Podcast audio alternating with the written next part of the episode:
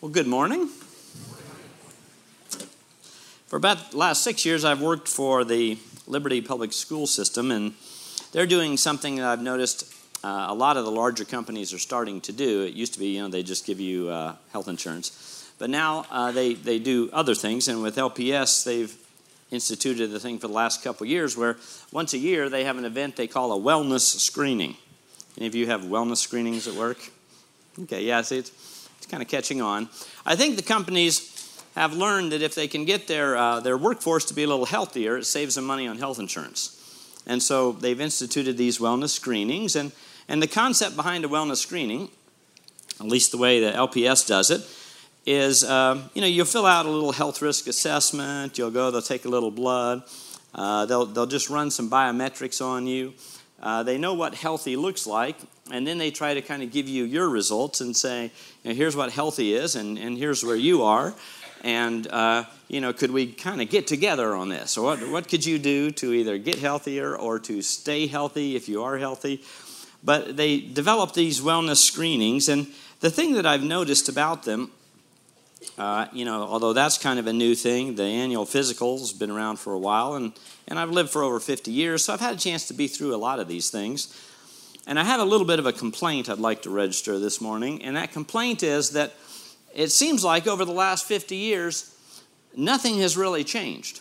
I mean, the same questions they're asking today were the questions they were asking 50 years ago. The thing, same things they're measuring was what they were measuring 50 years ago uh, it seems like there's no new ideas here. You know, you would think certainly someone with a little creativity could have come along here, you know, and spruced this up a little bit. But you go to these things and they're boringly routine. You know what they're going to ask you about. They're going to ask you check your blood pressure. Uh, they're going to check your height and your weight and kind of give you a BMI number. They're going to listen to your heart, check your cholesterol. They're going to ask, is your HDL high enough? Is your LDL low enough? You know, are you physically active? Are you doing anything? How are you eating? Is there something that you're doing that you know is unhealthy that maybe you need to stop doing? But these are the same questions they've been asking for over 50 years. It's the same thing. Now, why is that so? Why do you think, with 50 years of medical advancement, they really keep coming back to the same stuff? Well, Maybe it's because after a lot of years of study and observation, these highly trained medical professionals have figured out what a healthy human body looks like. Maybe they know what healthy does and they know what healthy doesn't do. And so these wellness screenings are designed to show you what healthy looks like and to help you take an honest and objective look at where you're at and to figure out how to get you to stay healthy or to get healthy. I think that's why LPS does it. The other option is they just do it to irritate me once a year. And I think that's a viable one also. But they probably are trying to do it for my good. Well, this morning in 1 Peter chapter 5, as we finish the book of 1 Peter, Peter is actually doing exactly the same thing. He is doing a wellness screening. Only instead of doing it for our physical bodies, he's doing it for the church. He's looking at the church, he's looking at this group, and he says, Let me do a little bit of a wellness screening with you before I sign this letter off and go. And he starts by looking at the leadership, and he says, Here are some of the biometrics of healthy leadership. And then he turns his attention over to the members of the church and says, And here are some of the biometrics of healthy team members. And so he just gives those to us today so we can kind of evaluate where we are. Let's take a look at where he uh, starts with the leadership in 1 Peter 5, verses 1 through 4. He says, Therefore, I exhort the elders among you as your fellow elder and witness of the sufferings of Christ, and a partaker also of the glory that is to be revealed. Shepherd the flock of God among you, exercising oversight not under compulsion, but voluntarily, according to the will of God, and not for sordid gain, but with eagerness. Not yet as lording it over those allotted to your charge, but proving to be examples to the flock. And when the chief shepherd appears, you will receive the unfading crown of glory. Now, of course, these biometrics of healthy spiritual leadership apply to those who are on the pastoral staff here at our church, to those who are on the leadership team. That's a direct application, but I'd encourage you before you zone out for the first half of the message. Um, Consider the fact that if you lead a small group, you're in a leadership position. If you lead a women's or a men's Bible study, you're in a leadership position. If you work on one of the ministry teams here in the church, you're providing leadership for the church by being a part of that ministry. So, so zoom out a little and realize that when we talk about leadership, we're talking about more than just 10 or 12 people. We're actually talking about a lot of people in the body that have leadership roles. So that's, there are parts of this that are for all of us. So let's take a look at the, the biometrics of some healthy spiritual leadership. And it starts, number one, with the right perspective, which is humility. The right perspective, humility. In 5 1, Peter says, I exhort the elders among you as your fellow elder. And that kind of catches my attention because, really? That's the way you're going to bring this exhortation, Peter? As your fellow elder? I mean, think of who this guy is. This is Peter. I was one of the first 12 disciples to be chosen to walk with Christ. I'm that Peter. This was the I did a three year graduate program learning from and living with the very Son of God, Peter. This was the I was one of three invited to be there when the heavens opened and Christ was transfigured, and we did a heavenly conference call with Moses and Elijah, Peter. This was the I was personally, not as a group, I was personally commissioned by the risen Christ to shepherd the flock of God, Peter. This was the, the day this whole thing began on Pentecost. I was the keynote speaker on the first day of the church, Peter. This was the I am the primary leader of the global church at the time of the writing of this letter, Peter.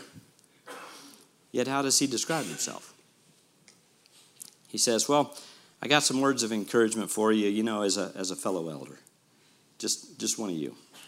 You know, I'm doing what you're doing, I'm, I'm just like you. That's called humility.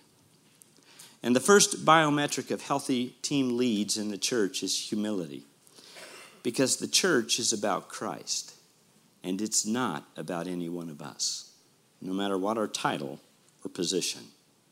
The church has one chief shepherd, that's Jesus Christ, and we are not that. And so, the right perspective for all of us is to use whatever spiritual gifts God has given to us in serving Christ and doing it with humility under the leadership of one chief shepherd. Because ultimately, at the end of the day, we're just a bunch of either fellow elders or fellow team members who happen to be serving and loving an amazingly awesome God. Second biometric of healthy team leads is the right actions, which is shepherd the flock. Shepherd the flock. Now, a shepherd is one who's watching out for the needs of others. Think about what a shepherd does. He spends his time, his energy, directing, guiding, protecting, and feeding the flock. In a leadership position, you can ultimately do one of two things. You can use that position to serve and enrich yourself, or you can use that position to serve and enrich others. And Peter's saying good spiritual leaders use the opportunities that they have been given to serve others instead of serving themselves. What, what is it good spiritual leaders do? They shepherd the flock. That's the job description. That's what you do. The third biometric of good spiritual team leads is the right attitude, which is privilege. In 5 2, it says, exercising oversight not under compulsion, but voluntarily. You see, instead of an attitude of obligation, of I have to, of I ought to, of, oh, well, I guess, I suppose I will, no one else is going to do it, instead of an attitude of reluctance, he says the right attitude is an attitude of privilege. I am honored to have the opportunity to serve. He calls it an attitude of eagerness, of I get to, I want to, I desire to. Peter's explaining to these new elders that just as important as doing the right actions is doing them with the right attitude. And the attitude is eagerness, privilege, honor, desire. I get to. The fourth biometric that he lays out for good spiritual team leads is the right motivation, which is God's glory. The passage says, according to the will of God, and not for sordid gain. Sordid gain means money. The greatest danger of spiritual leadership is not that spiritual leaders will do the wrong thing. That does happen occasionally and usually makes the news, but that's pretty rare. The greatest danger for spiritual leadership is doing the right things for the wrong reasons. Because 99% of the body would probably never know it's even going on, but you would know, and so would the chief shepherd, and that's too, too many. The spiritual leadership motivation is everything. If you hang around it long enough, sometimes you, you come to realize that sometimes people will seek spiritual leadership positions for the wrong reasons. Sometimes people are in it for the money, like you talked about, sordid gain. I mean, it just seems like a, a job, a, a, good job. I mean, what other jobs can you work one day a week? Really? I mean, that's a pretty good gig.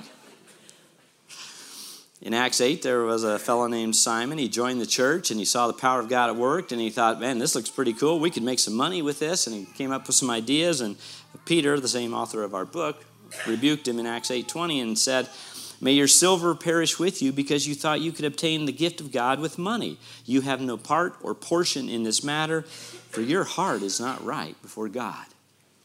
Peter called him out on his motivation. He said, You're in it for the money. You can do that. It can be just a job to you, but it shouldn't be.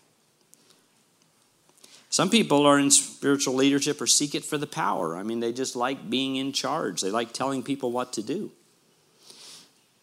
John had to write in 3 uh, John 1 9 about a fellow like that named Diotrephes. He wrote, I wrote something to the church, but Diotrephes, who loves to be first among them, does not accept what we say. Diotrephes was a leader in the church, and he just liked the power. He liked telling people what to do. And when John the Apostle wrote, he says, No, I reject what you say. I'm in charge here. These people, you know, I'm the lead. Sometimes people feel a little insecure about themselves or their value, and so they, they gravitate towards a position they feel as a title or a position of importance, and it helps them make them feel more important. But of course, none of those are the right motivation for spiritual leadership. Spiritual leadership needs to be motivated, as the passage said, according to the will of God and for the glory of God. And the right motivation is a desire to glorify God by serving others in His church because you are just personally so overwhelmed with the magnitude of thinking about what Christ did to redeem you. And that just so blows you away that, that a life of service back to God in response seems like the only natural thing to do. Motivation matters with spiritual leadership. The fifth metric, biometric here for good spiritual leaders, is the right leadership style, and that is leading by example. You know, there's a variety of different leadership styles that can be used in different organizations. If you've been in the military, you've noticed they have a particular leadership style. It's a little authoritative, it's a little direct, it's a little blunt. Never seen a World War II movie, you know, where the lieutenant says to the guys in the foxhole, I think we should take out that machine gun nest. Let's talk about it for a while, and then we're going to have a little vote, you know, and if we get a majority, we'll, we'll create an action plan, and then, you know, just, I've never seen that. No, it's rather authoritative, rather direct, and it's enforced by a thing called a court martial. Businesses have their own type of leadership styles, and sometimes business leadership can look a little bold and entrepreneurial and brash and maybe even cutthroat at times. But it's enforced by things like profit margins and paychecks. And when those disappear, then the business goes away. Political democracies have a leadership style that ultimately gets enforced by voters. Political dictators have a leadership style which becomes enforced by who gets to control the military and the tanks in the street. What type of leadership style is appropriate in the Church of Jesus Christ? Well, in 5, 3, and 4, it says, not as lording it over those allotted to your charge, but proving to be examples to the flock. You see, the right style of leadership in the church is leadership by example. And why is that? Well, because we are following the example of the chief shepherd. And in Philippians 5, the original servant leader described what he did this way He says, Have this attitude in yourselves, which was in Christ Jesus, who, although he existed in the form of God, did not regard equality with God as a thing to be grasped. But instead, he emptied himself, taking the form of a bondservant and being made in the likeness of men. Being found in appearance as a man, he humbled himself by becoming obedient to the point of death, even death on the cross. So, Peter's mentioned five biometrics of healthy spiritual leadership. And now he turns his attention to the body. Because ultimately, for a church to be healthy, for a church to be strong, you got to have both. You got to have good leadership, you got to have good followership. You've got to have good members of the body and good leadership for the body. You extract either one of those from the equation, and things are not going to go well in that church. So you have to have this dance of both parties. And so now he turns his attention to healthy team member biometrics. And he says, Let me identify five of those. And the first one is a humble spirit towards your brothers and sisters. We find that in verse 5 5, where he says, Clothe yourselves with humility towards one another. You see, a humble spirit cooperates and follows the lead of those providing leadership in the church, and a humble spirit interacts with your brothers and sisters in Christ in a gracious and a kind and a loving way. Have you ever thought about how the engine works in the car or the truck that you uh, drove to church this morning? You know, it doesn't matter if, if it's an old clunker or, you know, if it's a brand new one you just drove off the lot last week. You have an engine in there and that engine has a lot of very hard metal parts. And those parts are moving back and forth with very tight tolerances very quickly.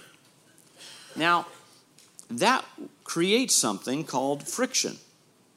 Friction creates something called heat. So, if without one ingredient in that motor, your motor within a matter of five minutes would turn into a welded piece of metal that wouldn't be getting you anywhere. You extract from that equation a little thing called oil, the friction, the heat, and that motor just literally welds itself into a, a boat anchor.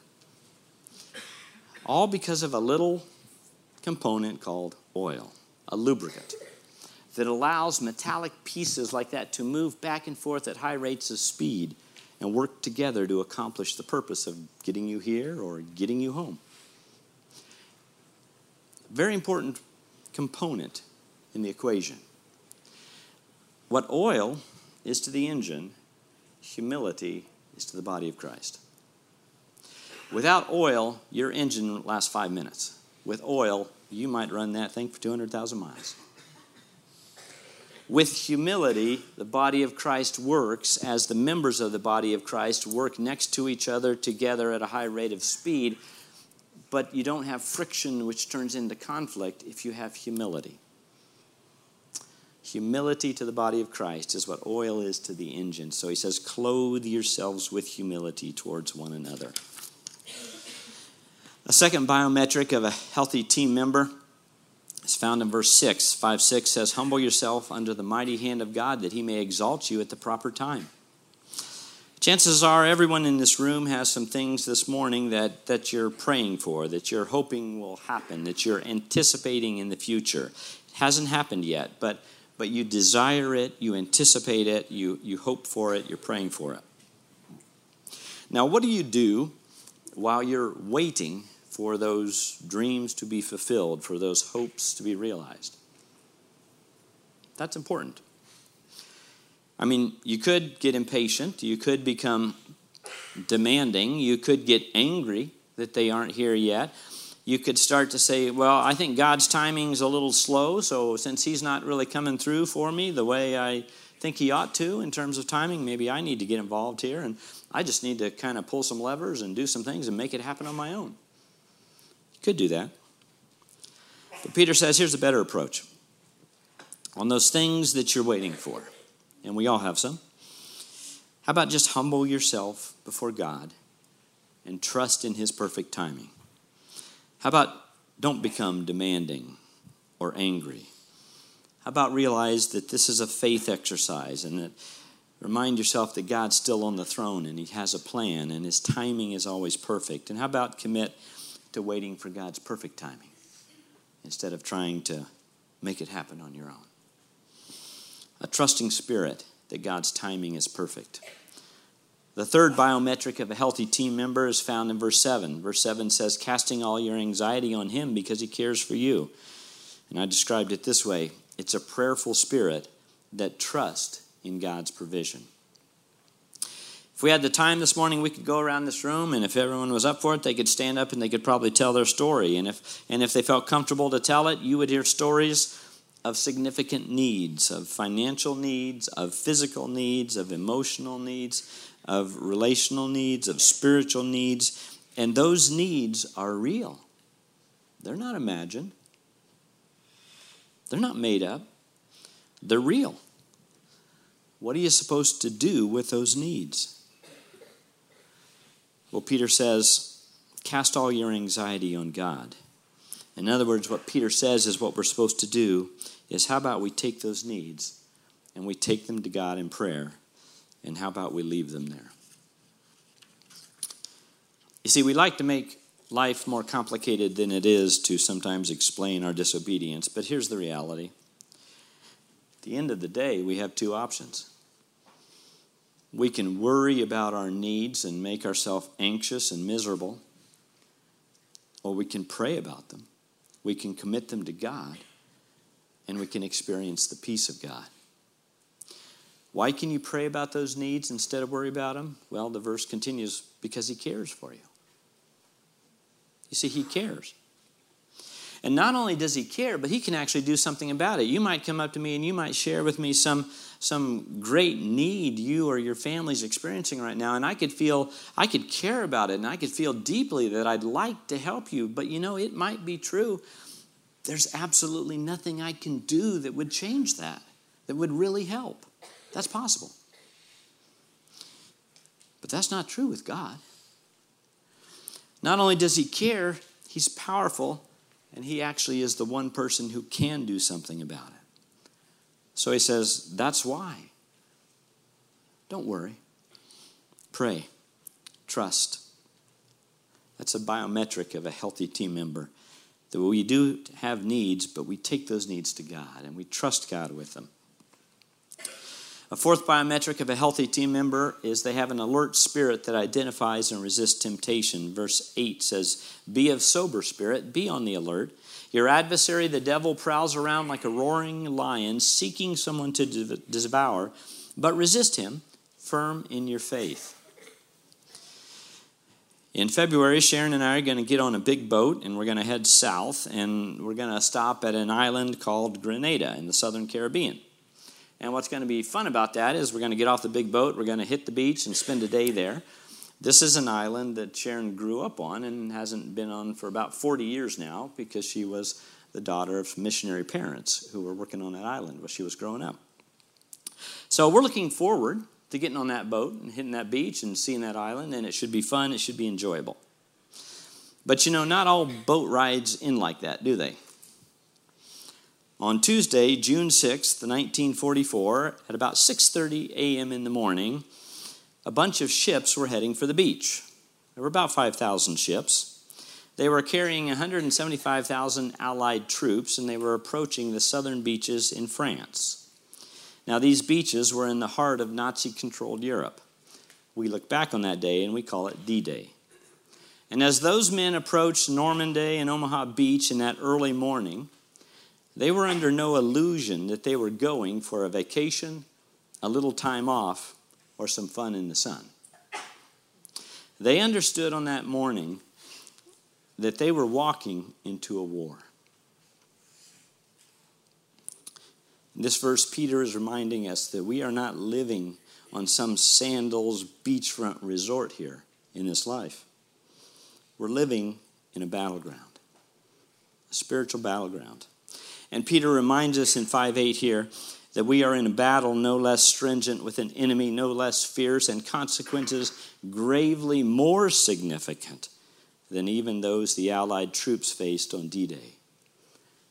So he says, Friends, be alert. Be sober. Have you recognized that you'll never do the will of God by accident? Have you learned that you will never drift into godliness? You will never drift into maturity? The Christian life is an uphill battle siege, and you never just coast uphill.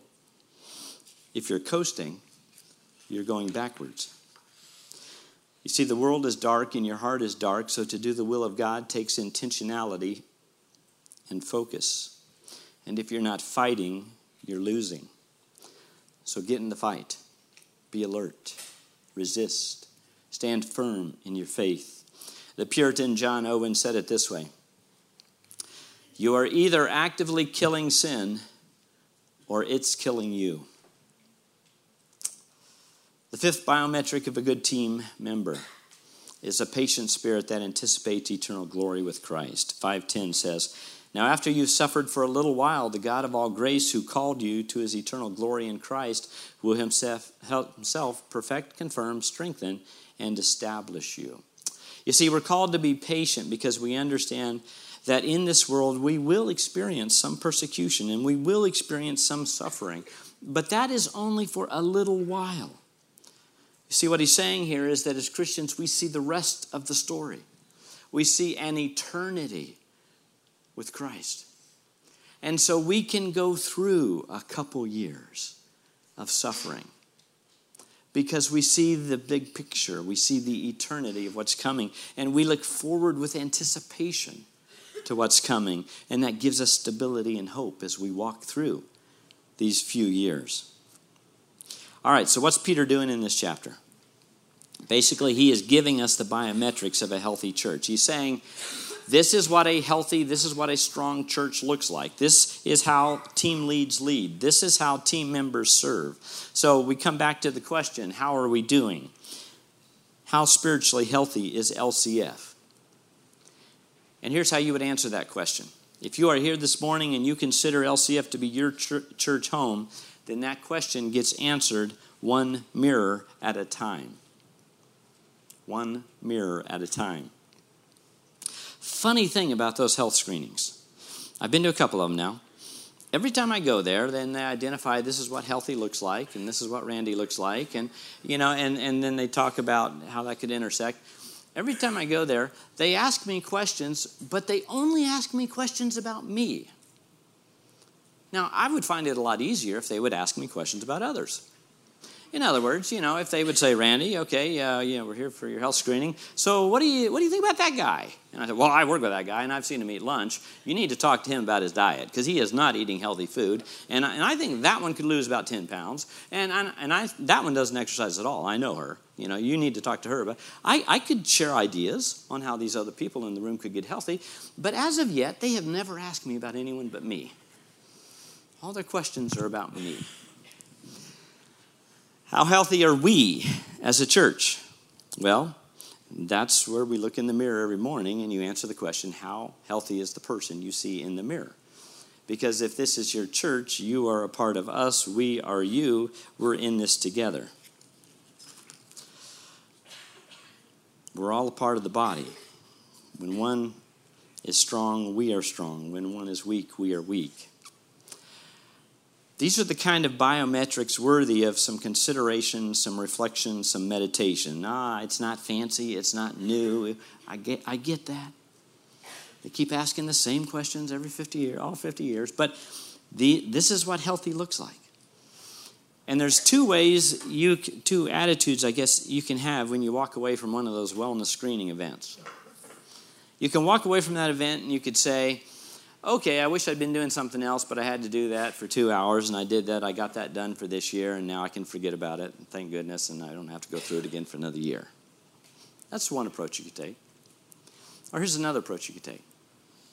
You could say, all right, I went to that health screening. They identified some areas where I'm, I'm, I'm doing pretty good, and they identified some areas where, quite honestly, I probably need to do a little work. I mean, I, I probably need to change some of the things I'm doing, and I could actually create a different result next year. I could be a little healthier if I would if I would make some changes in my life. And I could do those. And there's two, two ways you can walk away from a passage like 1 Peter. You could say, okay, well, that was mildly annoying, but maybe, you know, he'll go away and then we won't have to think about it for another year and then we'll think about it again. That's one approach. Or we could look at these biometrics. We could get alone with God. We could ask the Holy Spirit to, to look at our hearts. We could get input even from some other trusted believers in Christ. And we could say, you know, God, change me. Make me more like you. Make me spiritually healthier. We could do things maybe differently than we've done them before. We could try some new things. We could cooperate with the Spirit of God. Here's the thing as, as a believer, we know in our head, we, we know that we are involved in this process of sanctification, which means we are being changed by the Holy Spirit and becoming more like Christ. We understand that, but sometimes I think we, we must forget it and we kind of think we're done. And, and we think there's no more change going on. Yeah, I accepted Christ, I'm in the church, you know, we're good, aren't we? We should be constantly changing, constantly growing constantly becoming different and more like Christ. Change should be for us the norm. That, that is normal for a, for a growing believer, to becoming more like Christ. So we can take a look at these metrics, we can ask God to give us insight and wisdom, and we can become more like Christ. So as we start to kind of close it up this morning, I guess the challenge would be if you're in a spiritual leadership role in this church, um, I want to encourage you to sit down and just think through those biometrics our Peter shared for us. Am I doing this with the right perspective? Uh, is it is there humility in my heart? Is it about Christ or is it about me? Am I doing the right actions with the right attitude, with the right motivation, with the, the right leadership style? Example. And if you're a member here, do you have a humble spirit towards your brothers and sisters? Do you have a trusting spirit in those areas of life? Where you're waiting for God's perfect timing? Do you have a prayerful spirit in those areas of need where you're looking to God to provide? Do you have an alert spirit? Are you identifying temptation and resisting it? Are you alert and in the fight? Are you killing sin or is it killing you this morning? And do you have a patient spirit that anticipates the glory of Christ?